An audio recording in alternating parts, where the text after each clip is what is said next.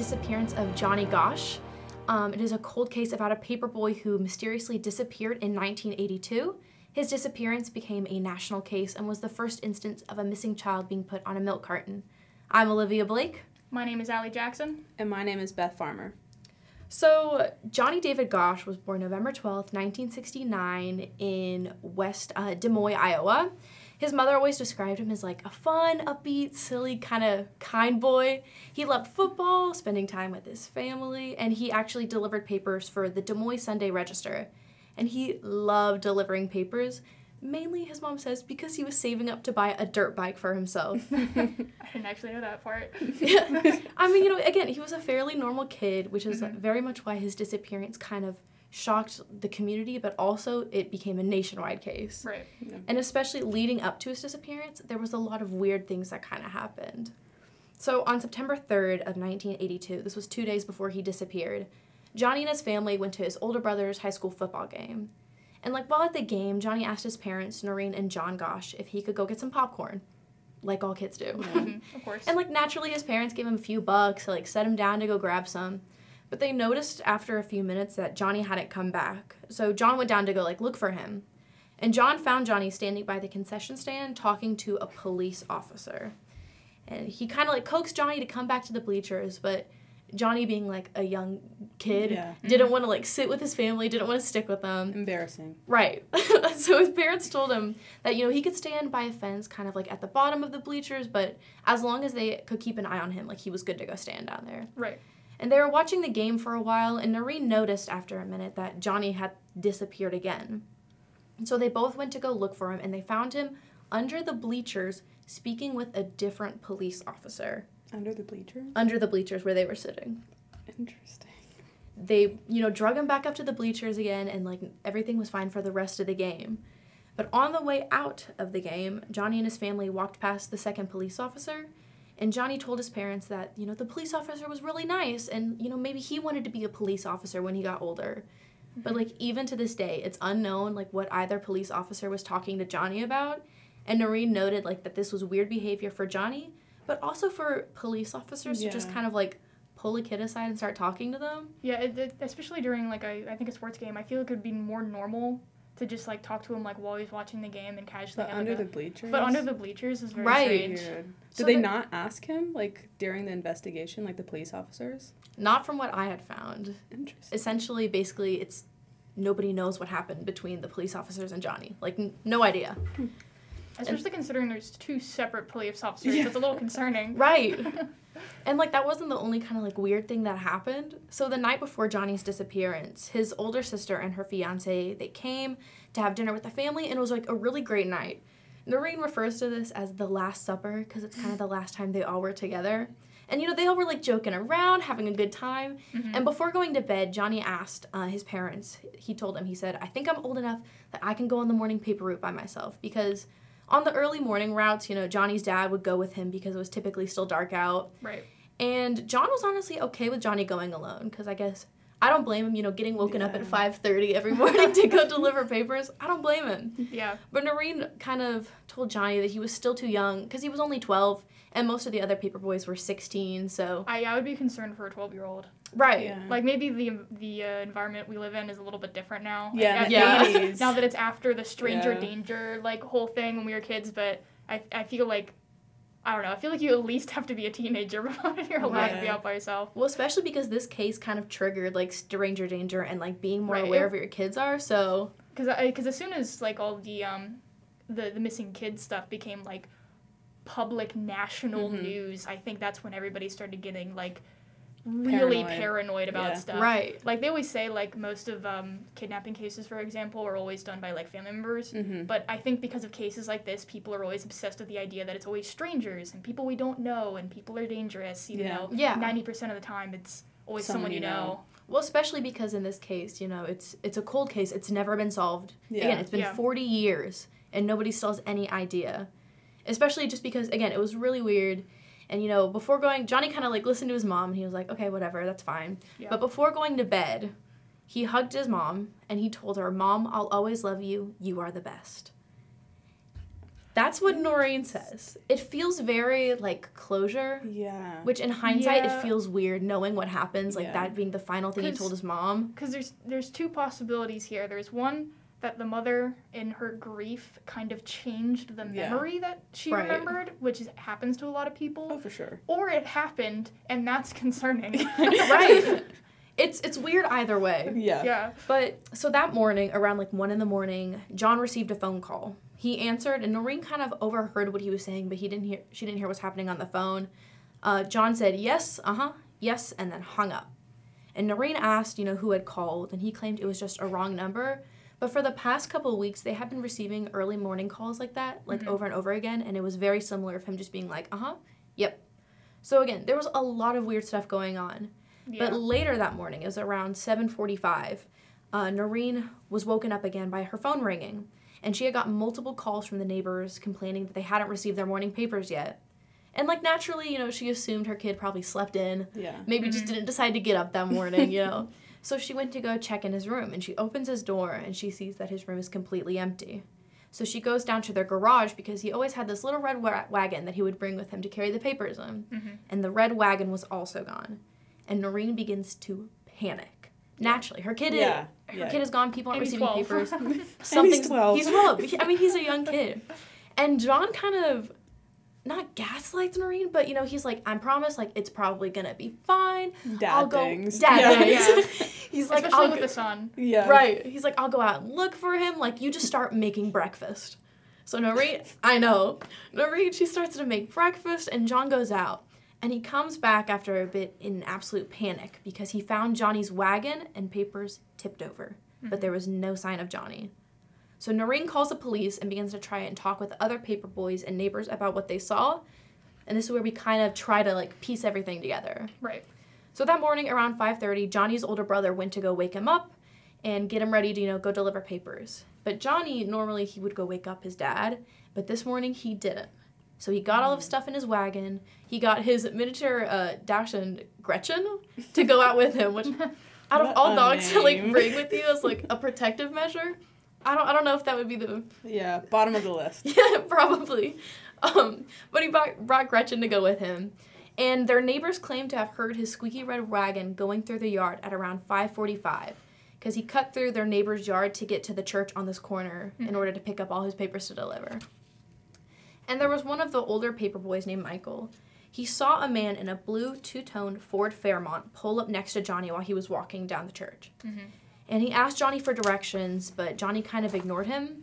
And they both noticed that he was kind of he was slurring his words and was kind of like Panicked. panicked. They said it wasn't in like a drunk way, but it was more or Mm. less in like a Anxiety. Mm. kind of anxiety, like overly caffeinated Yeah, yeah. is how somebody described it, way. Mhm. acting weird. So he kept asking Johnny for directions and Johnny just kept ignoring him.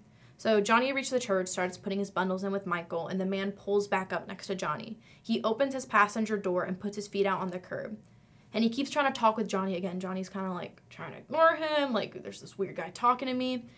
And Johnny kind of tells Mike that he's freaked out. And he's like, screw this, I'm going home. I, I don't want to deal with this.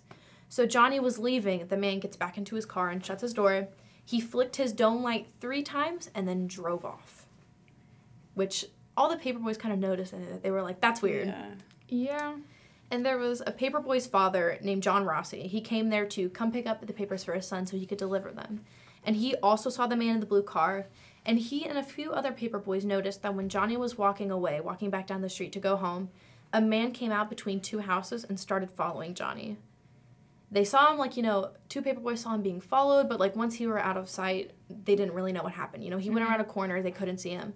Some of them said they heard his dog growling, others say they didn't see a man at all, so it's it's hard to figure out what actually happened. Yeah.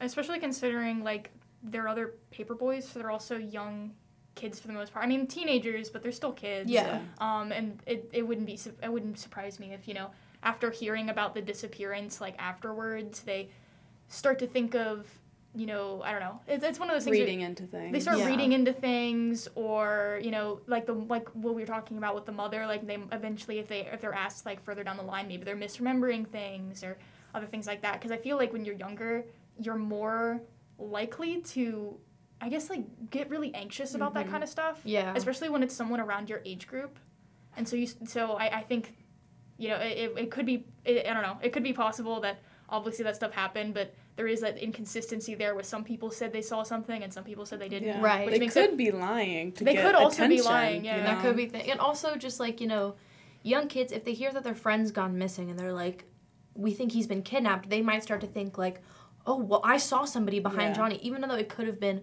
a paper boy like going to deliver Yeah. his route. Like we don't really know. I mean, I to be fair, when I look at people, I barely pay attention to things like age. So Right. like you know, like for all I know, a person I see from the corner of my eye could be a 50 year old man, or it could be like a 14 year old who just Yeah. happens to be really tall. Like I Yeah. don't know. Yeah, and I just automatically assume people are gonna kill me. So Yeah, same. I think it's that stranger danger thing that's been pushed into my head. This really has like triggered, I feel like, a revolution, especially in like kids our age, because Paranoia. really, and there was a whole big thing, like a whole big paranoia case after this, which I'm sure we'll get into. for Yeah. sure. later. Um, but yeah, they noticed that, you know, some say there was a man, some say they weren't, and there were one neighbor that was around the corner, kind of where the paper boys lost sight of Johnny. And he was getting out of bed and he heard a car door slam and saw a silver car speed away, blowing the stop sign. And that car is where Johnny's wagon was found. Mhm. So, Mhm. after hearing all of this, Noreen actually she called the police before going to talk with them, but the police took 45 minutes to get to his house, and they were only 10 blocks away, Jesus. Yeah. which makes you wonder like what what took them Yeah. so long. And then also Noreen noticed that like while the police were interviewing her and the other witnesses, she said that the police had like no paper, no notepad, nothing to take notes with. And the police just kind of had to assume that Johnny ran away and they didn't file a missing missing persons form for him. Yeah, I mean, continuing off that, like, I know, like, at the time, um, a lot of law enforcement agencies, like, still observed a 24 to 72 hour mandatory, like, waiting period to file missing uh, persons reports. Mhm. So I, I think, like, especially can, like, considering the law along with, alongside, like, a lot of other, like, runaway kids kind of thing around his age, they just completely didn't take it seriously at all. Like, I mean, there was a part in here where it said, like, there was an interview um, with the parents where apparently one of the police officers quite literally just stared them right in the face and said, Has your son ever run away before? and then proceeded to um, even like say, like, not in this exact way, but basically they hinted at the fact that they don't consider Johnny to be in danger until his parents can prove his life is in danger. That's so insane for me to think about. Yeah, like the fact that that they said you kind of have to have proof before we take this seriously. But like, why would Johnny just leave?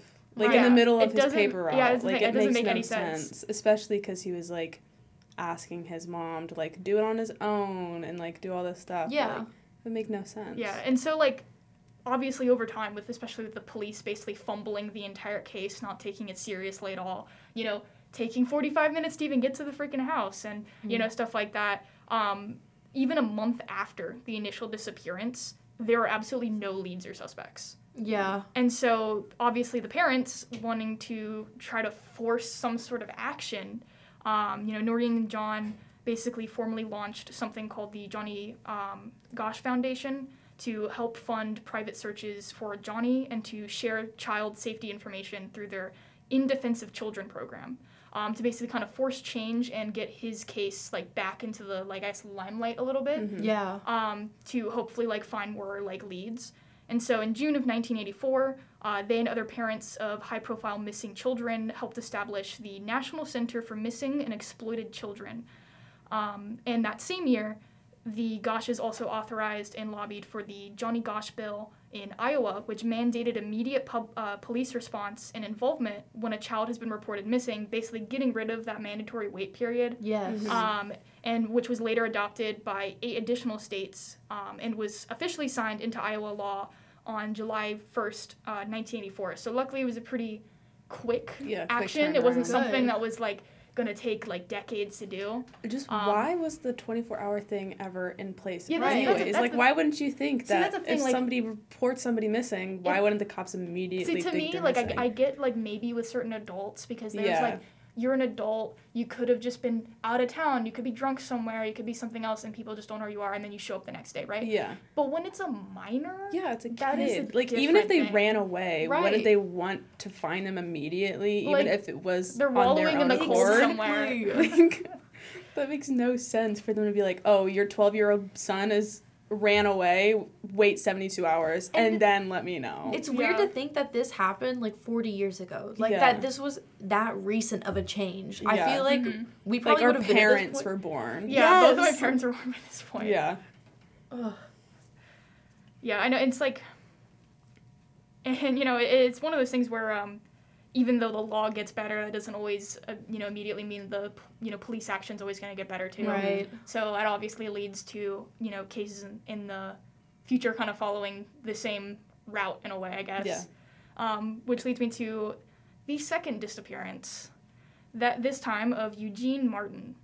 So on the south side of uh, Des Moines, around 15 or so miles away from where Johnny's house was, um, another incident occurred. Eugene Martin, a prepubescent boy with dark, shaggy, sideswept hair, nearly identical to Johnny's, Mm. um, set out on the corner of Southwest 14th Street and Highview Drive, where he picked up his bundles of newspapers for delivery. Around 5:15 a.m., Eugene arrived at the corner and collected his bundles from the delivery van driver and sat down to start folding them to fill his canvas bag.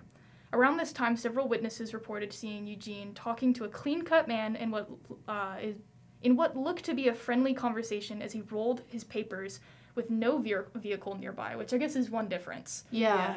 Um, but already starting out here, That's very a- similar. very similar. Both fa- paper boys getting their papers, seen Yeah. talking to Around the that same they don't time. know. in the morning. 15 miles away from 15 each miles other, away from each other, and they almost look identical. That's Yeah. nuts.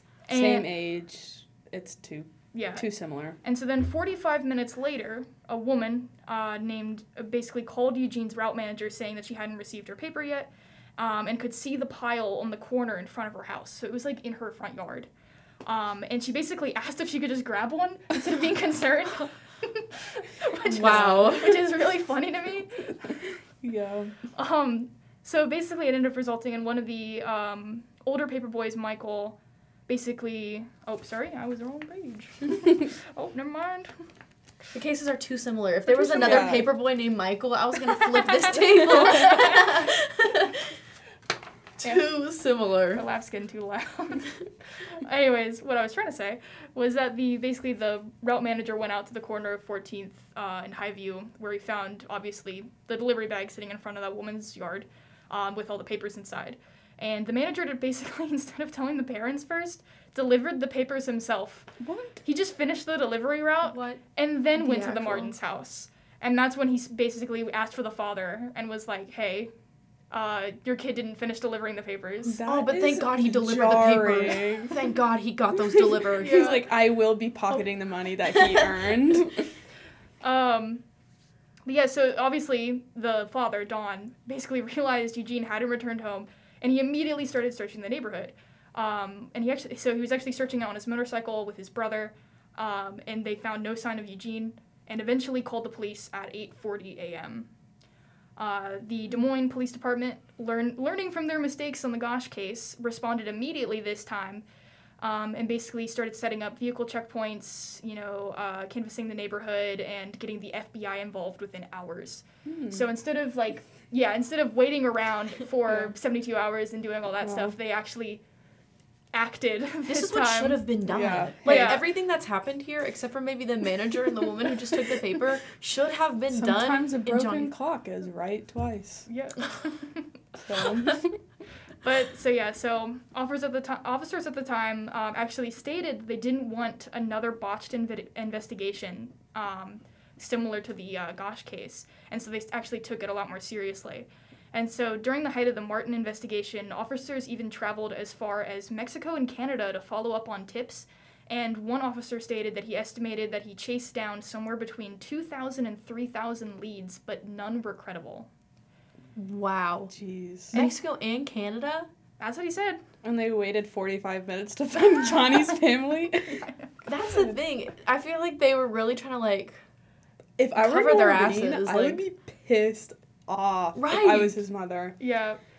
and so obviously, just like Johnny's case, Eugene's went cold um, with no, you know, actual like leads or anything like that. And um, at this point, authorities never like actually officially connected the two cases. So they were considered completely separate. Obviously, there's a lot of similarities, so there was a lot of theories and stuff like that, but it was never officially put on paper. Um, which then leads to, you know, the thing everybody knows the missing kids on milk cartons, which in basically in late uh, in late August of 1984, uh, a local Hy-Vee grocery store chain started printing Eugene's picture on paper bags with reward information. And in September, a Des Moines uh, milk company, Anderson Erickson Dairy, started printing a hotline number and pictures of both Johnny and Eugene on the backs of the milk cartons after an employee and friend of the Martin family suggested it.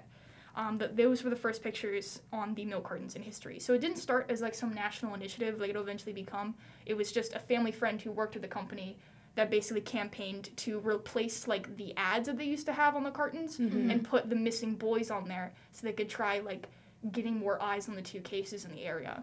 Yeah, and I mean honestly, I feel like that's very sweet of the family Yeah. to do Yeah. because like they didn't have. Have I mean, to include Go- uh, Johnny. especially if they're making money off ads on the milk cartons, but instead they're deciding to kind of push this forward to try and help get these boys Yeah. be found. Mm-hmm. Like I just think that that's incredible, and I'm glad to hear like the community, maybe not the community, but at least this family kind of step forward to help Yeah. this and Yeah. Compared to wanting to finish his paper route. finish your route, grab a paper while you're walking by. the real villain of the story is the paper like manager of the. he did not care. Um, but yeah, so eventually, you know, another milk company like in the area then followed suit, and eventually, as more people started to adopt this kind of idea of the missing kids on the uh, milk cartons, it became a nationwide program. Um, by January of 1985, so it was a pretty fast-growing idea. Um, but that didn't help as uh, those two stayed cold and a third boy went missing. Are you serious? Yes. Mm. So this wa- he, because he was never on the milk cartons. Um, it's never really talked about when people talk about um, Johnny and um, Eugene. But there was a third boy named Mark Warren Allen, and so soon after both cases, um, you know, he went missing pretty much about I think a year and a half after. So they're almost like two years apart each time because it was 82, 84, and then 86. Hmm. And so, yeah. Noted. And so basically, on a Saturday evening before Easter Sunday in 1986, a 13 year old, 13, anyways, Mm. Wow. similar age, uh, Mark Warren Allen left his South Side uh, Des Moines home. As we know, that's where Eugene was too. Yeah, and Johnny was in the west side. And Johnny was on the west, 15 minutes away, Yeah. um, home to walk to a friend's house around dusk. Uh, Mark also was a prepubescent boy with dark, shaggy, side-swept hair. Um, Hmm. He said goodbye to his mother and set out on Emma Street, just two blocks away from the corner where Eugene had disappeared a year and a half ago. His mother watched his uh, watched her son walk down the sidewalk, past the bushes, and out of sight. The following morning, um, Nancy, his mom, realized Mark hadn't returned home because it was and because it was Easter morning. She thought that maybe he'd just gone to his grandmother's house to collect his gift basket, um, and so she checked with her mother, and Mark hadn't been there at all. So she telephoned friends and neighbors, um, but no one had seen him, and he never arrived to his friend's house that night either. Oh my god. Jeez. And so she called the police to report his disappearance, but cla- but claims they told her they couldn't do anything for 48 hours. And despite despite all the changes to procedures and laws after Gosch and Martin disappear after the Gosch and Martin disappearances, she sensed that they were con- uh, they were concerned about causing an all-out public panic if the news spread of a third missing boy. Naturally, Mm. Yeah. if three boys Yeah. of similar age and similar similar situation, same area, have gone missing within this Yeah. six years. See, I would be more panicked knowing that the police weren't doing anything within those 48 too. hours. Not that there was another boy missing. The fact that the police aren't doing anything is what would cause the panic. Because it's, it's the panic is the fact that you're gonna have three almost identical cold cases. Like maybe if you acted far enough, you're able to get a single lead. Maybe you can keep it separate, and maybe it's like this is completely different from the other two cases, and we can actually find this kid. No, identical code cold case, except this time he's just not a paper boy. Right. Yeah. And I feel like even if you don't start immediately, people are gonna find out. Yeah. Yeah. Especially since this is the A third town. similar situation Yeah. In the exact same area. In the same area. Word is going to get out regardless. Yeah. Yeah, and so basically, um, what happened after too is the DMPD basically claimed that they followed up on every lead for weeks, and at some point, Mark's family became quote unquote uncooperative with investigation efforts. Um, basically, either way, the case went cold, whether or not the DMPD were right or the parents. I'm going to side with the parents. Yeah. Um, and so at the time, you know, Mark's disappearance was never really reported on by the pre- by the press, um, and basically not a single news story really aired on the news or in print for years. And so, besides the people in the local community, like nobody knew about it, and he was never like posted on the milk cartons, so he never was like acknowledged as like a third disappearance with the uh, other two. That's so sad. Oh my god. And so, you know, I guess at the end of the day, like all three, the, no no leads, no nothing, all Mhm. cold cases, and eventually too with the milk carton program, that eventually was phased out um, when milk cartons were replaced with plastic jugs, and it was only marginally successful. Um, they really couldn't because like the the photo distribution was too slow, Yeah. and so by the time Mhm. they would actually get them printed, a lot of the kids who were actually runaways would just show up again like the next day. And so they Oh. would go to school, look at the milk carton with their own face, Mhm. and Oh, go, no. uh, and so that, I think there, I think from what I remember, the there was only ever one case that was ever actually, I guess, attributed to the milk carton program, because everything else was like more or less didn't really work or coincidental or something. But this one was actually the only one that was actually attributed to it. It was basically it was like a divorce dispute where Mhm. the father, I believe, basically took the young girl who was like maybe like five or so, Mhm. um, moved like states away, and basically kidnapped her. Mhm. Um, and apparently she, she when she he took her to the grocery store and she saw her own face on the milk cartons. oh no. And so what she ended up doing is she thought it was funny because she didn't know what it was. Yeah. And the dad was so cocky, he bought the milk carton and Oh, gave her the picture. God. And No. so the reason why people found out was because she put the picture of herself in a toy box that she then took to her neighbor's house like the next day.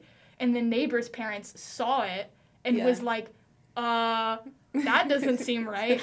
And then obviously, you know, they went to the police. She Mhm. was found, given back to like, you know, her mother and stuff like that. But I think from what I remember, that's the only case that the milk carton ever worked. And even then, it was a very strange reason. I mean, they had good intentions. Yeah. yeah, but I just, it's like, as, you know, the Amber Alert uh, was definitely a superior upgrade with Mhm. immediate kind of uh, like region updates and stuff like that. Yeah. Yeah. And I guess I feel like these three, especially since they were all in the same area and like so sudden, I feel like that kind of like how Johnny's parents kind of helped found this stuff, kind of helped started funding ways like Amber Alerts to help Mhm. prevent these things from happening. But like I feel bad because even though they're helping out families now who like maybe these have really helped them, their kids are still it's still a cold Yeah. case. Like we still don't know what happened. Yeah. Well, talking about extreme coincidences, there was a few years after Johnny Gosch was kidnapped and he was still missing. In 1990, there was a boy, a body found by a kid named John E. Gosch in no- northern Mexico, and people thought that it was Johnny Gosch, like people would. Mhm. Um, but it was actually a boy from Washington and with the same name that was killed during a drug deal. You know, I guarantee that that was one of the Mexican Mhm. leads that the one guy talked about. So the boy was adopted in Oklahoma by the Washington Gosch family. And if we remember, Noreen said there was people saying that Johnny Gosch, her son, was spotted in Oklahoma. And saying that like she, he ran up and was like, please, I'm Johnny Gosch, like to this woman, and was like, I'm the missing boy. Um, I don't know this man, and then he was dragged away. And Johnny E. Gosch, that was found dead in northern Mexico, Mhm. was adopted in Oklahoma. Oh. So Noreen, for obvious reasons, she was convinced that this body was the son of her. Uh, the body Her was her son. yeah. But after um, dental records, they found out it was just an extreme coincidence. And they found out that John E. Gosch was born two weeks after John Johnny Gosch. that's Yeah, an That is such a weird coincidence. And I feel so bad for Noreen because I'm sure in that moment Yeah. she was like, "This is it. It's done. Finally it's have solved." closure. And then to just have it stripped ripped away. away, from her. So, um, talking about the bland, uh, blue car, Um, Noreen um, said she uh, she believed that Johnny was um, abducted into sex trafficking, Mm-hmm. and there was this man Paul um, Bonacci. I'll talk about him more later. He said that he was kidnapped around the same time as Johnny Gosch, and that he was like raised in the sex dream with him, and that um, he was abused before he was kidnapped and stuff by a lot of authorities. And there is this man named Lawrence King who um, had a Nebraska plate on a blue car. And a lot of people said that they saw on the blue car when Johnny was kidnapped that it had a Nebraska plate. But the cops didn't really go into it because they said Bonacci was an uncredible witness. But I'll go into that more later. so, um, 15 years after Johnny was disappeared, uh, Noreen said that she woke up at 2.30 and um, by a knock at her apartment door and waiting outside the door was johnny gosch um, she said that he was 27 and accompanied by an unidentified man and she said that she immediately recognized her son who opened his shirt to reveal a birthmark on his chest What? yeah. So um, she said that they talked for an hour or an hour and a half and um, said that the other man wasn't speaking, but Johnny would look at him for like permission to speak and like was super hesitant. And that um, he told her that he was um, in a pedophile sex ring and that he was kicked out from being too old and that he assumed a new identity, he moved states, and that he just came back to tell her goodbye and like kind of give her closure. Um, so everybody does not believe Noreen because I mean, if he was in a pedophile sex ring and they he got too old, they wouldn't kick him out; they'd kill him. Probably. Yeah. Yeah. So um, nobody believes Noreen, and the cops said that if the visit did happen, then it was 98% possible that it was just somebody playing a cruel joke on Noreen because unfortunately this does happen a lot Right. in cases where mm-hmm. people are just like, this is going to be so funny. I mean, especially considering Yeah. this is a national case, so Yeah. everybody knew about it. Yeah, and like they knew about the birthmarks. The birthmarks were widely told as like a thing to like identify him. Yeah, so, so they probably knew. yeah they Oh. knew what the birthmark looked like they knew where it was and they knew that that was going to make noreen believe it was him mm-hmm. Especially in such yeah. a vulnerable like spot that she's in, like Yeah. so desperate for you know information about where her son is that she'll kind of believe anything. yeah, she wanted to grasp Yeah. onto these false hopes. So um, the cops told her mind mind her business. It didn't happen basically. And um, people kept telling the cops that the cases between mark eugene and johnny were way too similar. They were connected. And um, the cops were like no they weren't connected. Just no. like no we're not going to go into this. There's no leads. They weren't connected at all.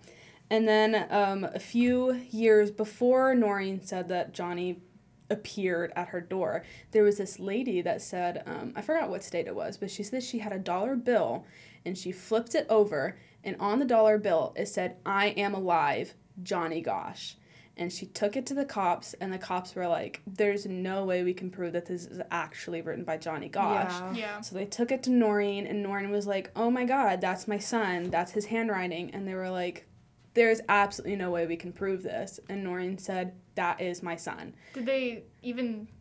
Because like my, my first thought, okay, first off, his handwriting could Yeah. have changed throughout Yeah. all that time, but also, did they even try like um cross-referencing it with old like material that he's no, written?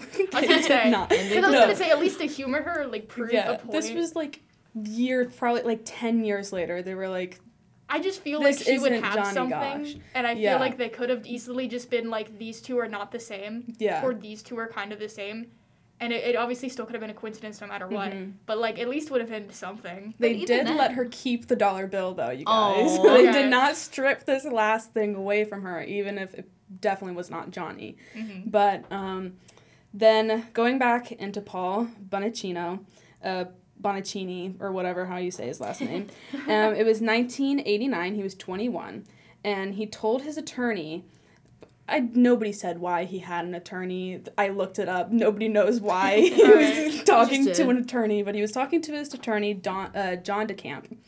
and said that he was abducted into a sex ring with uh, Gosch as a teenager, and he was forced to participate in the kidnapping of Gosch. Oh wow. Yeah. So DeCamp believed Paul, because most lawyers believe. Probably. Yeah. So he believed that he was telling the truth, and Noreen said that she met with Paul, and Paul was like telling all of these things that Noreen said that nobody would have known unless they were with Gosch, and said that he was like talking about um, this birthmark on his chest, which everybody knew about, but then he said that sh- he had a scar on his tongue and a scar on the back of his leg from a burn. And she said that she didn't tell the cops about that at all. Like, nobody knew that.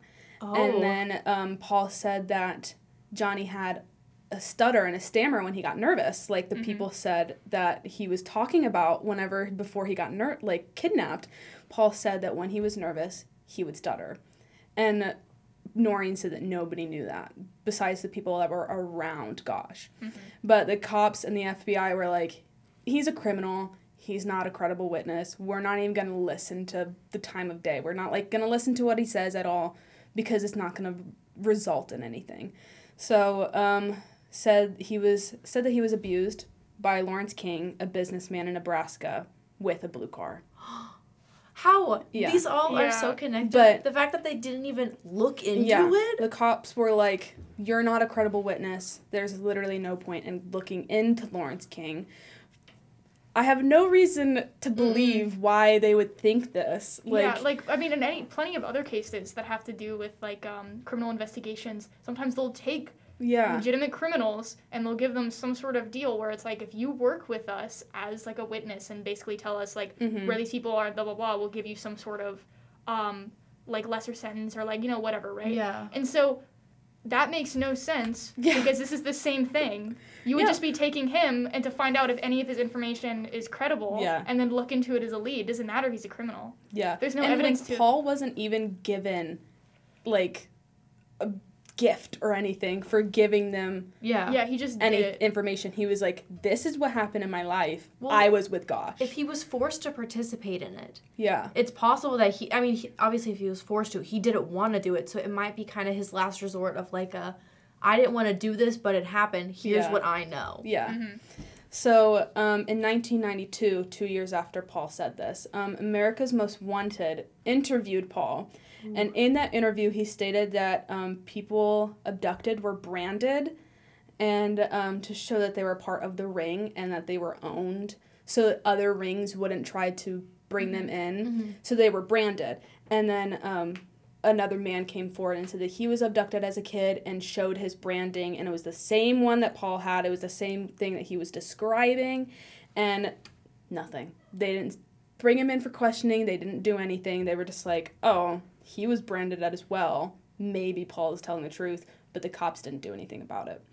So um, Paul told America's Most Wanted that um, he was kept in a house in Colorado, and he even took the crew to the house in Colorado and showed them the like cages that they were kept in in like the cellar, Mhm. and like it was all there, like it was all still all there. there, and they didn't do anything. Nothing. It was like oh my they were recording it on the camera and everything like and the guy that were branded the other dude said that it was the same house that he was in he said there was a house in colorado we were kept in the cellar paul said there was a house in colorado we were kept in the cellar i will take you to the house in colorado Mhm. and show you where we were kept nothing came of it like my mind was like absolutely blown nothing. at that. yeah Because if all of this is lining up, not perfectly, Mhm. but pretty damn well, yeah and it is a cold case, we have nothing on it, no idea. Why Yeah. wouldn't they at least like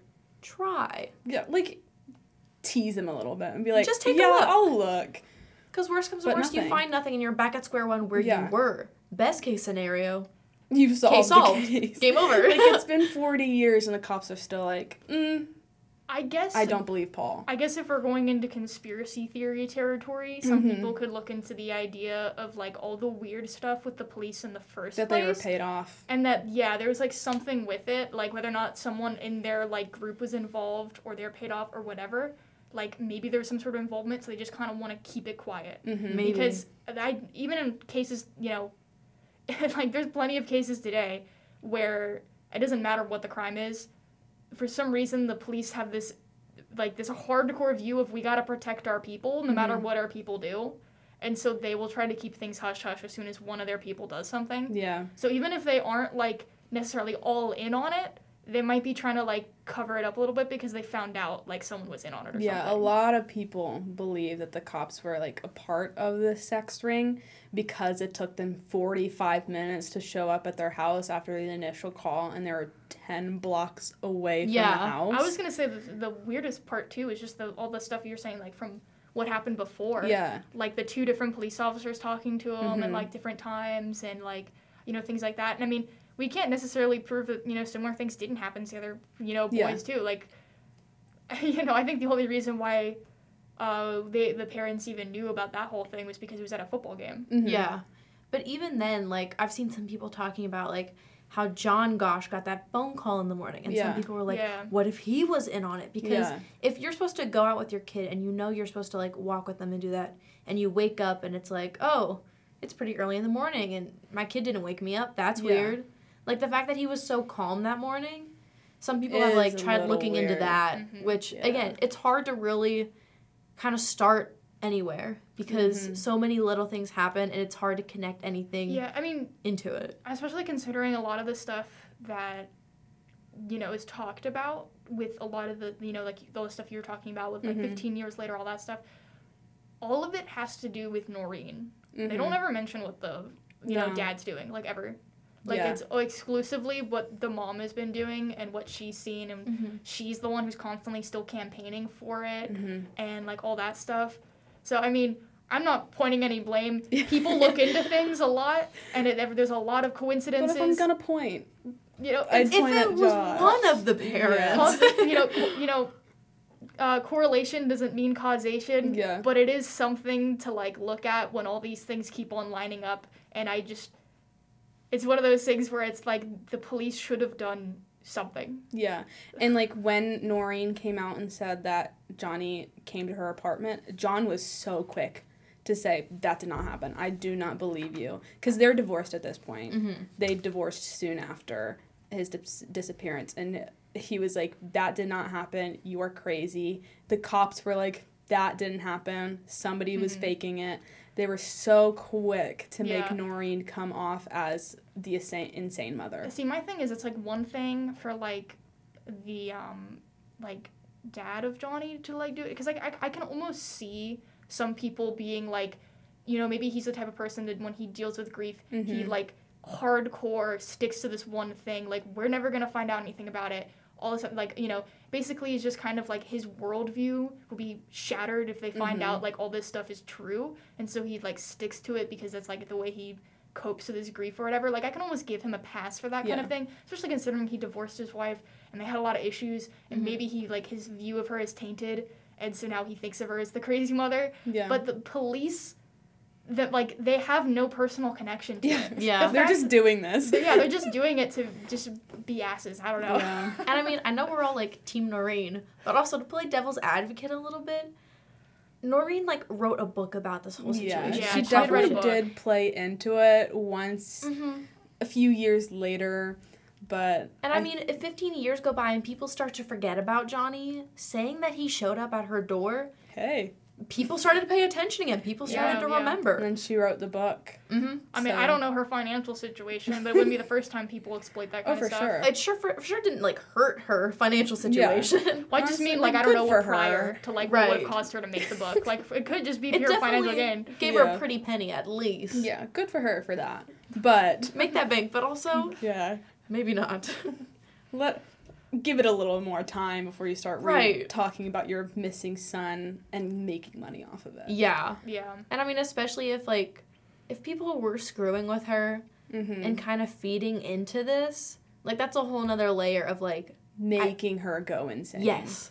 And then that's also creating the image of the insane mother trying to find her son. Yeah. Yeah. That's being like portrayed by people and it's like it's a self-fulfilling cycle. Yeah, Like it- I was gonna say with like Noreen too. It's like, you know, like you're saying, like the more people, like if it is true that it's just like a bunch of people messing with her, like the I, the more people mess with her, the harder she's going to stick to her beliefs Mhm. because she's now feeling like she's ostracized by everyone. Yeah. And she wants to double down Yeah. on what she believes, or else she feels like everyone's right and I'm insane, and she doesn't want to accept that, so she Mhm. doubles down on what she's believing. So who knows? Maybe she's telling like the truth, and all this is real, and there's a whole cover up with the police, and the dad's in on it, or whatever. Mhm. Or maybe people are just awful people. People are messing with her, and she's doubling down on her beliefs Yeah. because she's a grieving mother who doesn't know what to do. Uh, You-. You know, it could be either, it could be none, it could be all. You know, Mhm. Both everything options at once. suck. Yeah. Yeah. It makes me wonder though what her relationship with her other children are now though. Oh yeah. Because like whenever first was going into I didn't know that he had any siblings. I thought I it was either. her Yeah. Only child and that's why she went so left field. But knowing that she has two other children, I just like what is the relationship between them? Yeah. Mhm. Like And sh- how her whole personality them? is Yeah. Johnny now. Yeah, I'm kind of curious to like, do they side with either the parents, or Yeah. maybe they just kind of left e- both of them? They're like, we're not dealing with this. Yeah, I don't even know what I would do with my parents if they just No. like started acting like this. And like your mom writes a book on your missing brother and makes money. I think. Did they see any of the money or the were they just like, yeah, I feel like Mm. I would be angry at that. oh, for sure. Yeah, Definitely. to like make money off my missing sibling. Yeah. I'd be like, you're disrespecting like him Mhm. and like the case in itself, like by basically, um, you know, exaggerating things and making money off it to, you know, sell it like Yeah. nationwide. You know, Right. I don't know. Yeah. And like his brother was what, like 16, 17? Like he was also still just a kid. Yeah. And he had to grow up the rest of his life. with that fear. Also, Yeah. Also, it would be terrifying too because like even though they're technically not like in the quote unquote age range for a Mhm. lot of these kids in the area disappearing, it'd be horrifying to hear not only your brother disappear, but then start realizing it's not an isolated incident. And that Mhm. 15 miles away, there's another kid around the same age that disappeared two years later. And then there's another kid right next door that also disappeared two years after that. Mm-hmm. And know? especially with like Mark, his mom watched him go down the street Yeah. until that corner, and he didn't make it to his friend's house, which means some point from when she was watching him and from when he was supposed to show up at his friend's house, he was gone. Mm-hmm. And I can only imagine how horrible his mom must feel of like, why didn't I just go with him? Yeah. Yeah, why didn't I walk my son there? Right. Yeah. And like the same thing with John not going on the paper route with Johnny.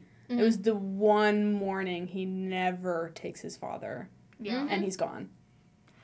Because, like, didn't he say, like, he told his son to, like, wake him up that morning? And it was uh, Yeah. Johnny himself. But that's only because Noreen was like, "You're too young." But Yeah. John was like, "He's fine. Yeah, Let but it's him like, go but it's still like paper if he told his son like wake me up in the morning too. It's like one of those things. If he is like, you know, we're not going to conspiracy theory territory, and Mhm. he's you know also a grieving father.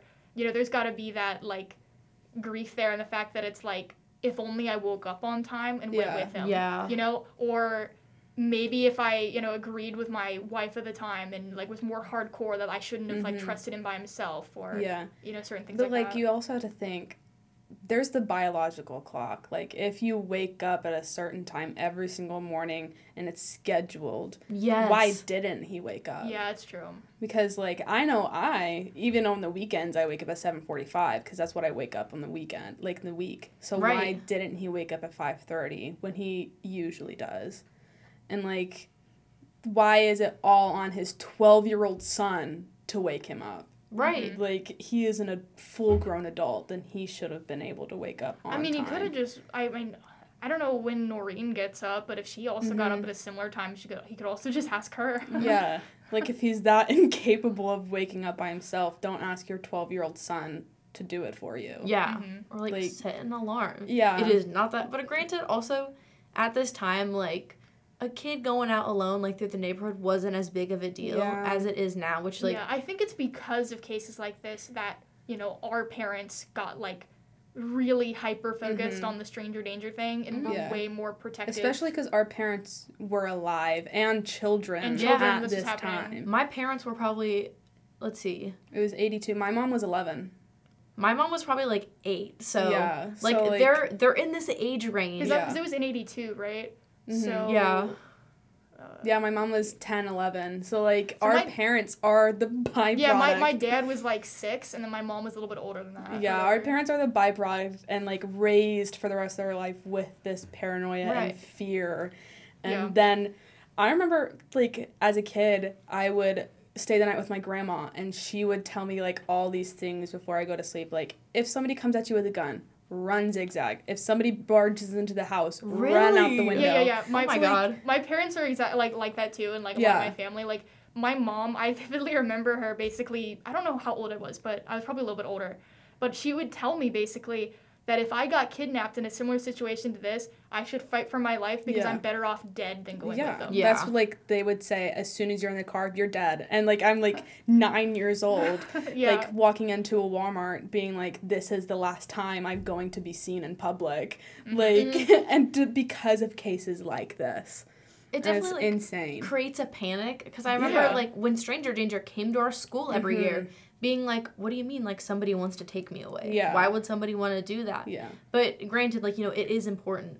I'm just I'm more curious about like I was- statistically. Also. I was such a stupid kid. Like I just want to point that out. yeah, Like the stranger danger thing didn't help at all. Mm-mm. because like I remember vivid points. Like my father was always with me, so it didn't like matter too much.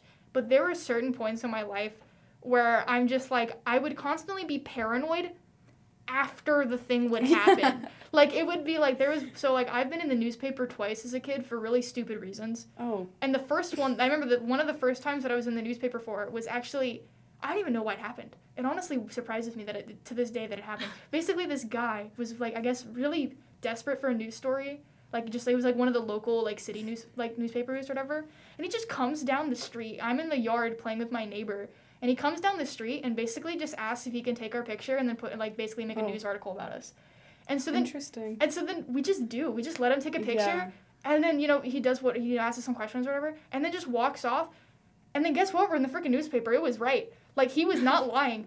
but like he put the wrong address too. So we didn't even know what street he was on because he Oh. put the complete wrong address.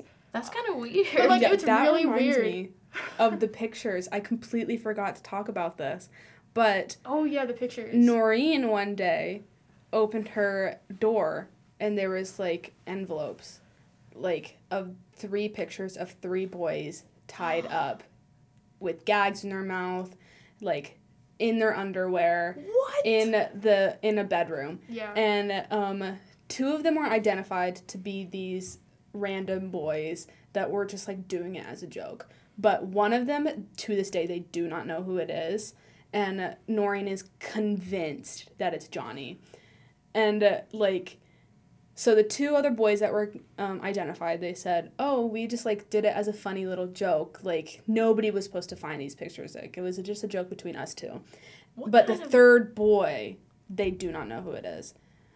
And Noreen said it looked like Johnny. She felt like it was Johnny, but they did not identify him as Johnny. Mhm. And like even like it was a picture of him in a bed, gagged, tied up with a rope, underwear, in like a very What? dimly lit room. Yeah, I don't. I can't. Uh, it's one of those things where obviously Noreen couldn't have done anything. Yeah. But if the police were able to like actually get involved and weren't being them, uh, what, you know, would have been interesting is to take that picture and cross-reference it with the Mhm. place that the one guy talked about Yeah. that they found. Yeah. But- you know, and kind of be like, does this match like the room area? Mhm. And if it matched, then you could prove something. But if not, then you can maybe be like, it could still be like a joke with the Yeah. other people, and it's like fake. Because even the other boys were like, I don't know who that is. Yeah. But Not that's a part the of it. thing. If it was a joke and they took those pictures all together, Yeah. how do you not know who this boy is? Yeah. If they're all the same. Yeah. The Like- other two boys were like, we did not take that picture. We do not know who that is. So was it maybe maybe the two boys were like under pressure to say it was a joke instead? maybe, but like even then, the cops were still like, we can't prove that it is Johnny, but we can't prove that it's not Johnny. So it's out mm-hmm. of our hands, basically. And like Noreen still is just like that picture was my son. Like she is convinced, and like I honestly am convinced as well that it is Johnny in the picture, since the two other boys do not know who it is, and like Right. they knew each other, and like they don't know, they And- didn't say who it was. And that kind of goes with the story of like the sex ring that like Yeah. they were Yeah. trapped in. Why else would a random twelve year old boy be gagged and take a picture? See, of? see, my Oh. thing is, is I if it wasn't for all of that, like all Mhm. the stuff where it like om- it fits too perfectly Mhm. for the like like sex ring part not to be at least somewhat true. Yeah. I don't think I'd believe the picture is true, but it's because Yeah. of all of that and the fact that they like talked about like almost that kind of treatment towards them and then you have this mysterious picture that she's Mhm. convinced looks like her son. Like Well, did the picture come first before the interview? Um, know. I'm not sure on the dates, but um, it. I think the interview was after the pictures. Okay. But it's just like if it wasn't for that evidence, I don't think I'd believe the picture is true. But I think with Mhm. that, it's kind of it makes it makes you kind of lean towards like maybe that is Yeah. true Right. Yeah. because it fits too perfectly. Especially considering like you know we were saying like we're pretty sure the picture came before, Mm-hmm. which means that like I don't think it was highly publicized at the time, was it?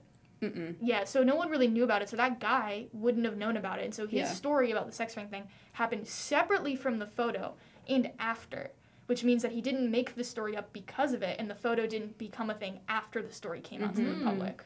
Yeah. You know, so like you can kind of connect those two things, like those. You know, once again, correlation doesn't mean Yeah. causation, Right. but there was a lot of things that start to line up. They're correlating. they are. And I mean, it's been 40 years. So, Yeah. like, Noreen, I mean, I'm going to assume she's in her, like, 70s now. Yeah. Like, They're not finding him. But if they didn't open up something with Paul, could they open Mhm. that up now? Because I know it's been, it's been, again, like 40 Yeah. something years. Yeah. The Paul thing was 15 years after Okay. his disappearance, so it's Yeah. been it's been a quite a while since the initial interview with Paul. But I don't think And I mean, I'm sure at this point, any evidence that Yeah. could have been, they're gonna Receipt. write it off. yeah. Yeah. It's not. They're not gonna like even it. if like because we you know there was the whole point i did not mean to slam my hand down that hurt um but like you know even you know even if like you know for example because they talked about like he, like let's say the johnny did show up in the house at one time and talk to his mom let's say eventually he got to the point where he felt safe enough that he was able to you know come out and say you know i'm johnny gosch blah blah and somehow prove it Mhm. like i think even then i think people would be suspicious because Yeah. so it's so long of a time Yeah. that it's so hard to prove that mm-hmm. someone's I a mean, person. he'd be 50 something. Yeah, now. the Yeah. only way people would have believed if it was Johnny Gosch if it was a few days after his disappearance, and he was like, "Sorry, you guys." I feel like even Yeah, after a he was still couple years, yeah, like even if he was still a young boy, I think like maybe people would not in believed his fifties, people would it. believe that Mama, it's Johnny people. Gosch. I'm Regardless sure if when they- I'm 50, I'm gonna look so different than I did when I was a kid. no like, there's no way. way to especially really tell. considering those like um you know those like sketch sketches of Yeah. like what would this person look like 50 years later you know for the Mhm. court cases i don't know there's they're so uncanny valley Yeah, like they never not- look right no. They look like a baby face with like i don't know like it's like the child haircut Mhm. and baby face with like wrinkles and it looks Yeah. so wrong I don't know if you've seen the one of Johnny, but it. looks like every other looks white like man every I've other ever man. seen in my I could life. walk past Johnny Gosch and not bat an eye. Johnny Yeah. Gosch could be my professor, and I would have no clue that it's Johnny Gosch. And I know in my heart they are not ever finding him. And Yeah. that's like it's a really unfortunate thing. Ninety-eight percent sure he's dead. Yeah most Yeah. likely. There's like a very, very rare chance that him, Eugene, and Mark are still alive. Yeah, my, I'm honestly surprised though with all of the um, stuff with uh, Johnny that there hasn't been a single like thing in the media like Mhm. afterwards for Eugene and Mark. Yeah. Yeah. Like Mark kind of makes sense because his case was never in the public eye in the first place, but nothing for Eugene is kind of weird. Yeah. Like there's just so much like weird coincidence like stuff going on with Johnny that there's absolutely nothing for Eugene. It's just I don't know. It's kind of weird that they haven't even if like not even like fake stuff from what I could tell like became like public or yeah. Mhm. no theories about it or anything else like that. It was just that other kid. Yeah. And I mean, even if like there's no way that we could solve any of these, I do feel like like what we're doing. It's important to talk about this stuff because Mhm. I I feel like if they just disappeared with no kind of not legacy, but way to kind of stay alive. Purpose. Yeah. It's like what was what was it all for? If the police couldn't help find them Mhm. and do anything, at least we can kind of take this as a moment Yeah. and apply it. I mean, again, like their parents did so much to kind of help Yeah, future the- the children that go yeah, through they, they the bill So and everything else. I think overall, even though it has benefited stuff and it's important that we talk about, it, it's still just like a frustrating that it's a, they're all cold cases. Yeah. Yeah, eh. I don't know. There's a lot of stuff with this. It's it's a hefty one. I'll, I'll be honest, it's, hefty. definitely a lot. Um, but with that, we will go ahead and wrap up. Um, I am Beth Farmer. I'm Olivia Blake. I'm Allie Jackson. All right, thank you so much.